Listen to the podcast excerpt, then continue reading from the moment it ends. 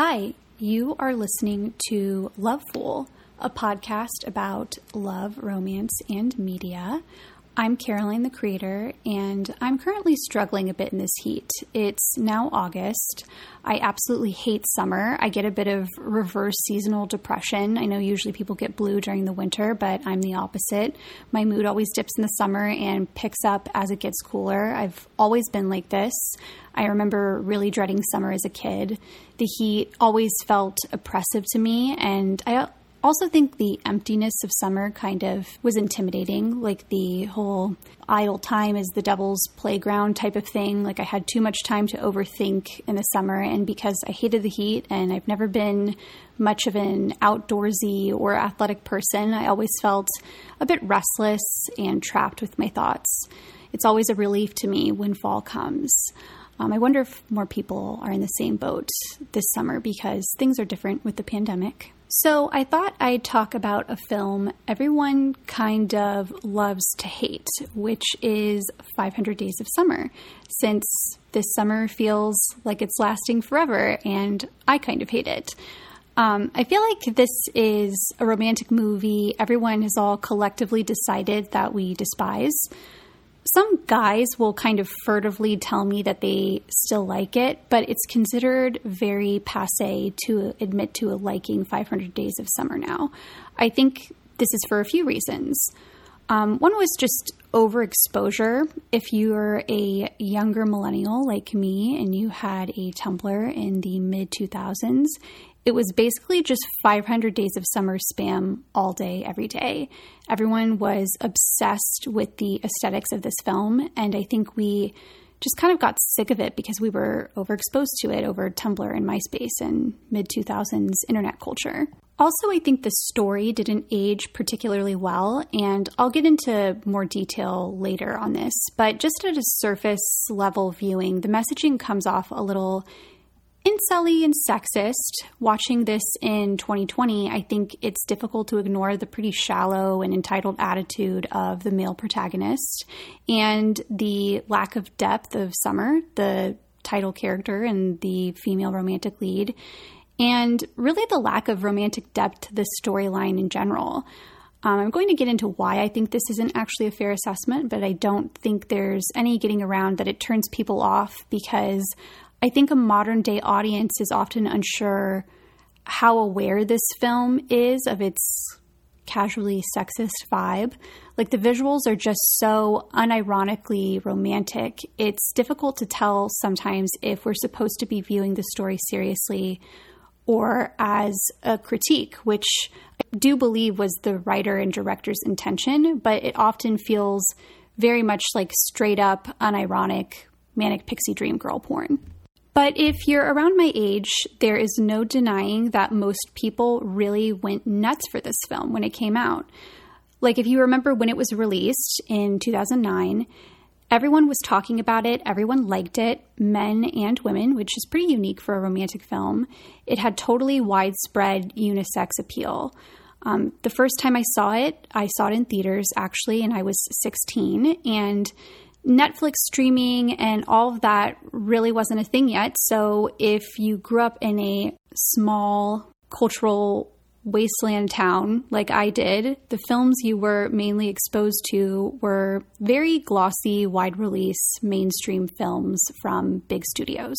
We forget now because the landscape is so different media wise, but most romantic films that you'd see in a theater in the 2000s had um, kind of a slick commercial quality to them. Like major studio films all wanted this super high def, extra crisp lighting, and it was all sort of sterile looking, and the shots were super conventional.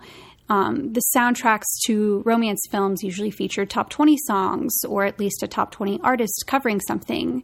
The casting was still pretty homogenous and white, and the beauty standard in the mid 2000s was like everybody looked like they were auditioning to be a part of the Bachelor franchise, which always creeped me out. Like some corporate eugenics committee decided what a romantic pairing should look like. And, you know, costume and fashion wise in the mid 2000s, it was just starting to become mainstream acceptable to shop at thrift stores or wear vintage inspired clothing. So the clothing in mainstream films was pretty banal, like someone raided a Dillard's in the Midwest. And in 2009, we were just starting to climb out of that and really start appreciating retro and quirkier clothing at a mainstream level, but it hadn't quite hit yet.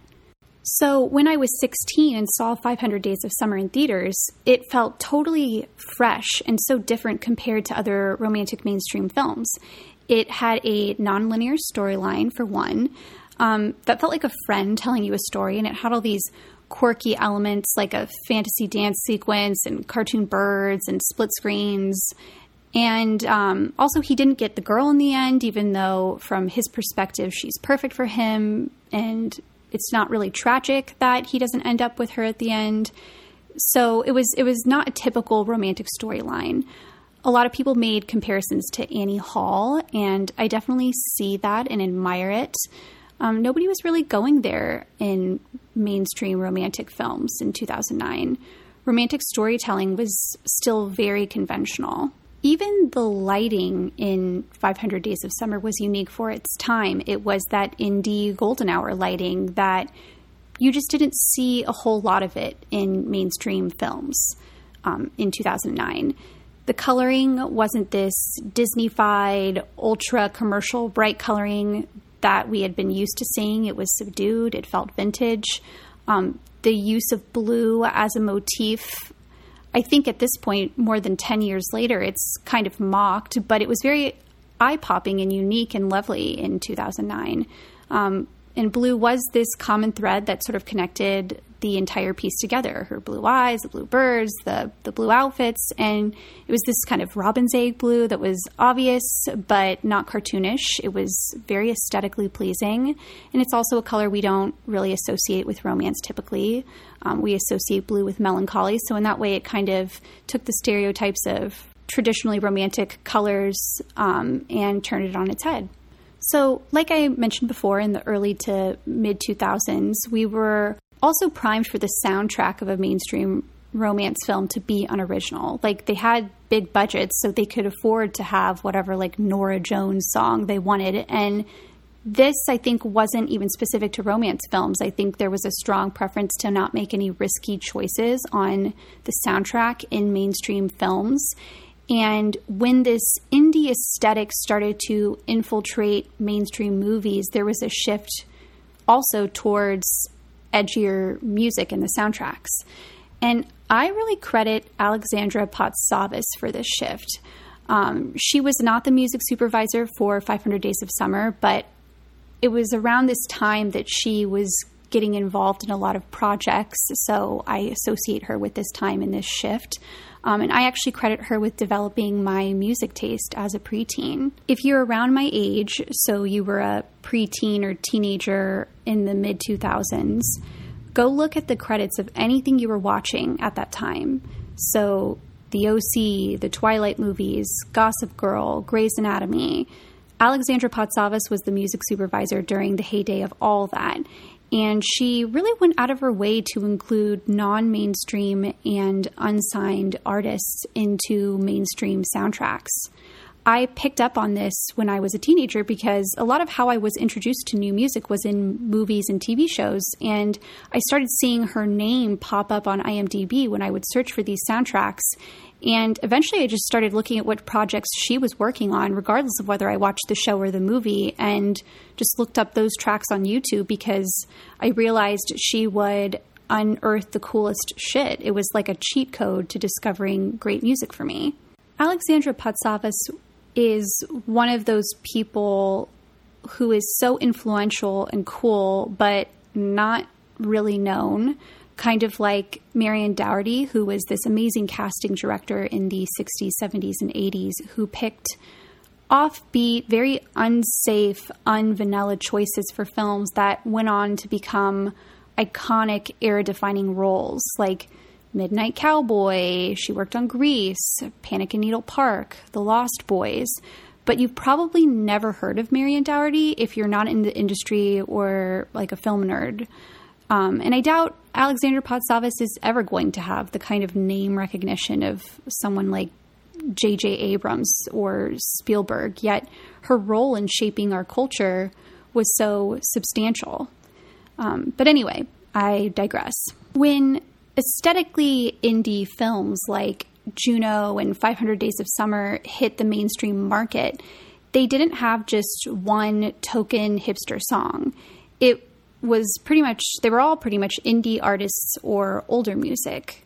No top 20s pop which was a huge shift. And everyone loved it. Everyone my age was obsessed with the soundtrack of 500 Days of Summer.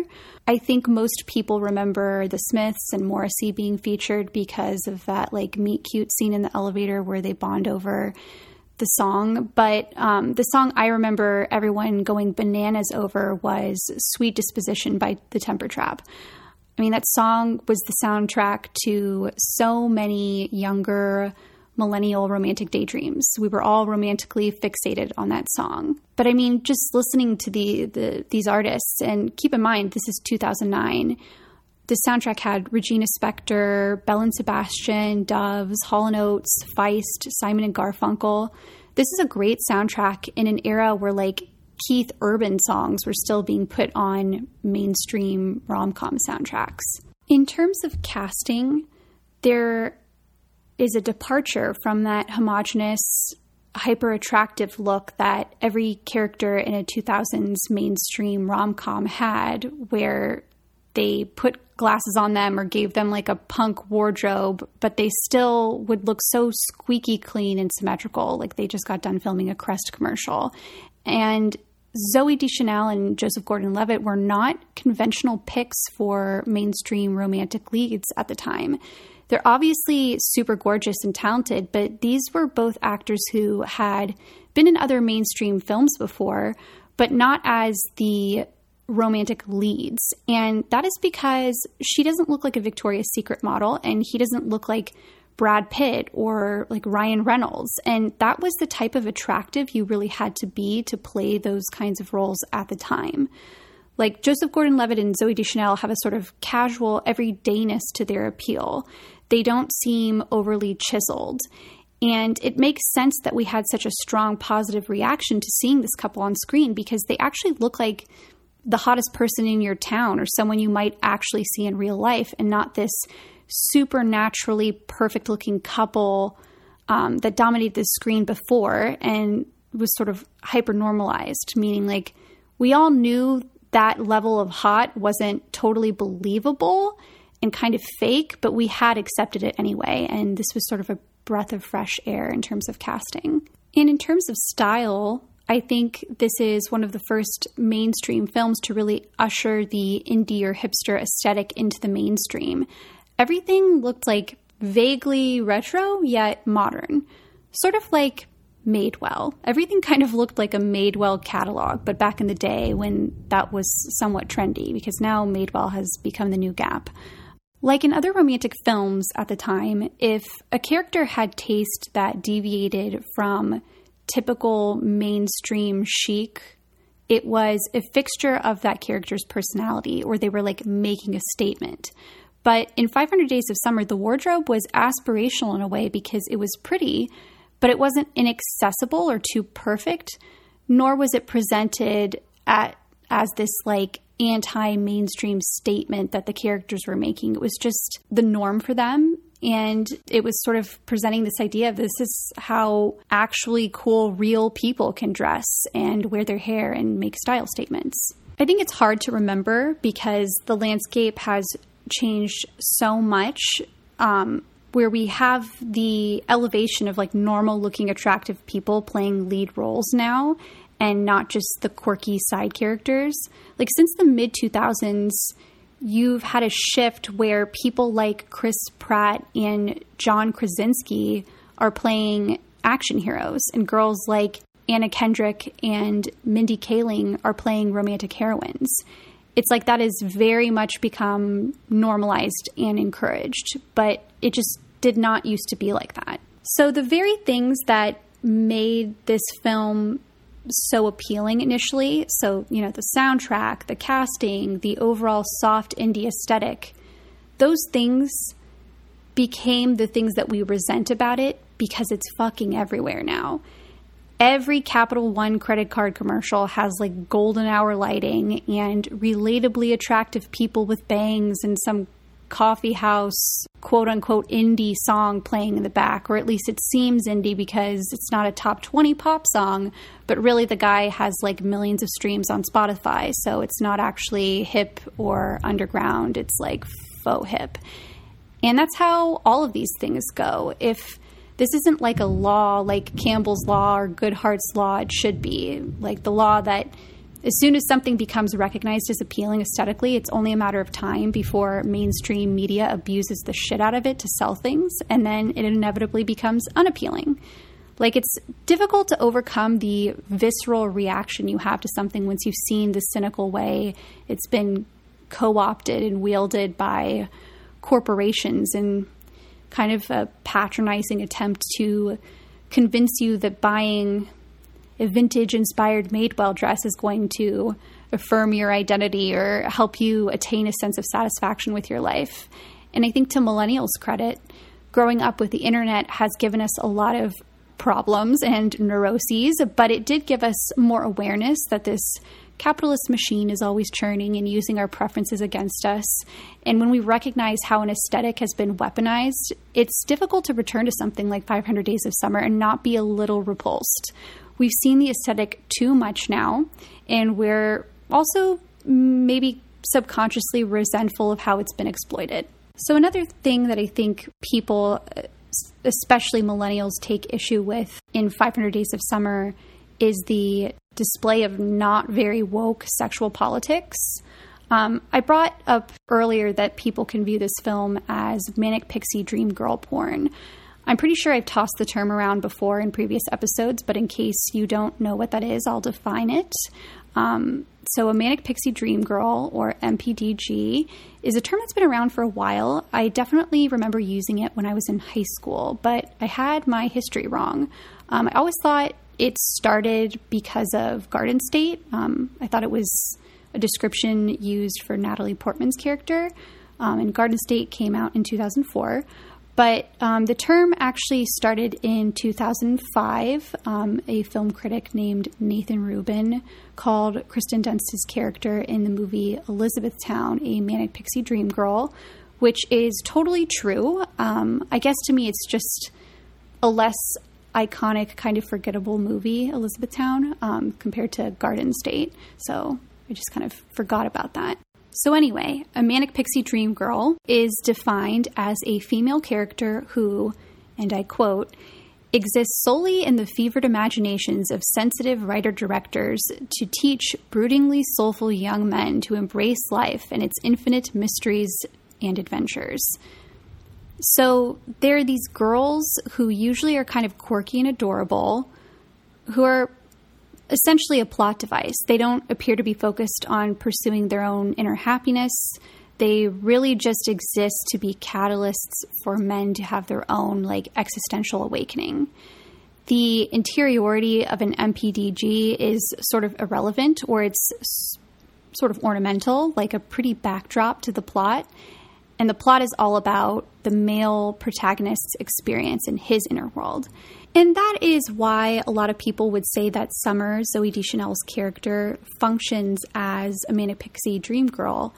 And there are obvious elements of this, like the idolization of her by Tom, Joseph Gordon Levitt's character, how she sort of inspires this major career change for him and an aha moment in his life. But really, the whole film is a critique of the manic pixie dream girl fantasy the whole thing is a wink. The film is not taking itself seriously. There's this like booming narrator giving you all this jocular narration, a dance number, animated birds. I'm not really sure why sometimes the ironic tone doesn't land. Maybe it's because JGL is so handsome, we want to take him seriously. But really, he's supposed to be the trope of the sensitive guy who develops a manic pixie dream girl fantasy um, about what love is supposed to be like. We're supposed to see that he's foolish and that the way he thinks about relationships is really immature. He's not supposed to be an aspirational boyfriend. Just a random aside JGL in real life is like a trophy husband to this woman who builds robots and is the founder and CEO of a tech company. And I'm not really sure why their story hasn't been turned into a rom com yet. That whole setup sounds like the ultimate 2020 romantic fantasy for some millennial chick with a wing membership.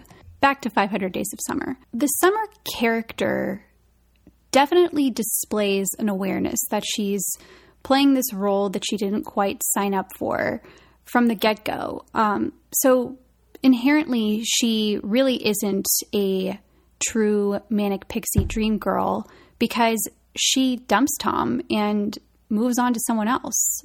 Spoiler alert. Um, she directly challenges the narrative he's trying to place her in. So, in that way, 500 Days of Summer is really an anti love story. And um, most unshallow viewers would look past the golden hour lighting and the blue motif and Zooey Deschanel's bangs and see that this really isn't a romance. But I don't think that we can trust the typical American audience to not be shallow a lot of the time. So there's an entire swath of people who I think watch this movie, get wrapped up in the aesthetic, and miss the critique entirely even when the goofy narrator voice literally tells you this is not a love story. The movie Jennifer's Body, I think, struggles in much the same way. And that actually came out in the same year as 500 Days of Summer, 2009.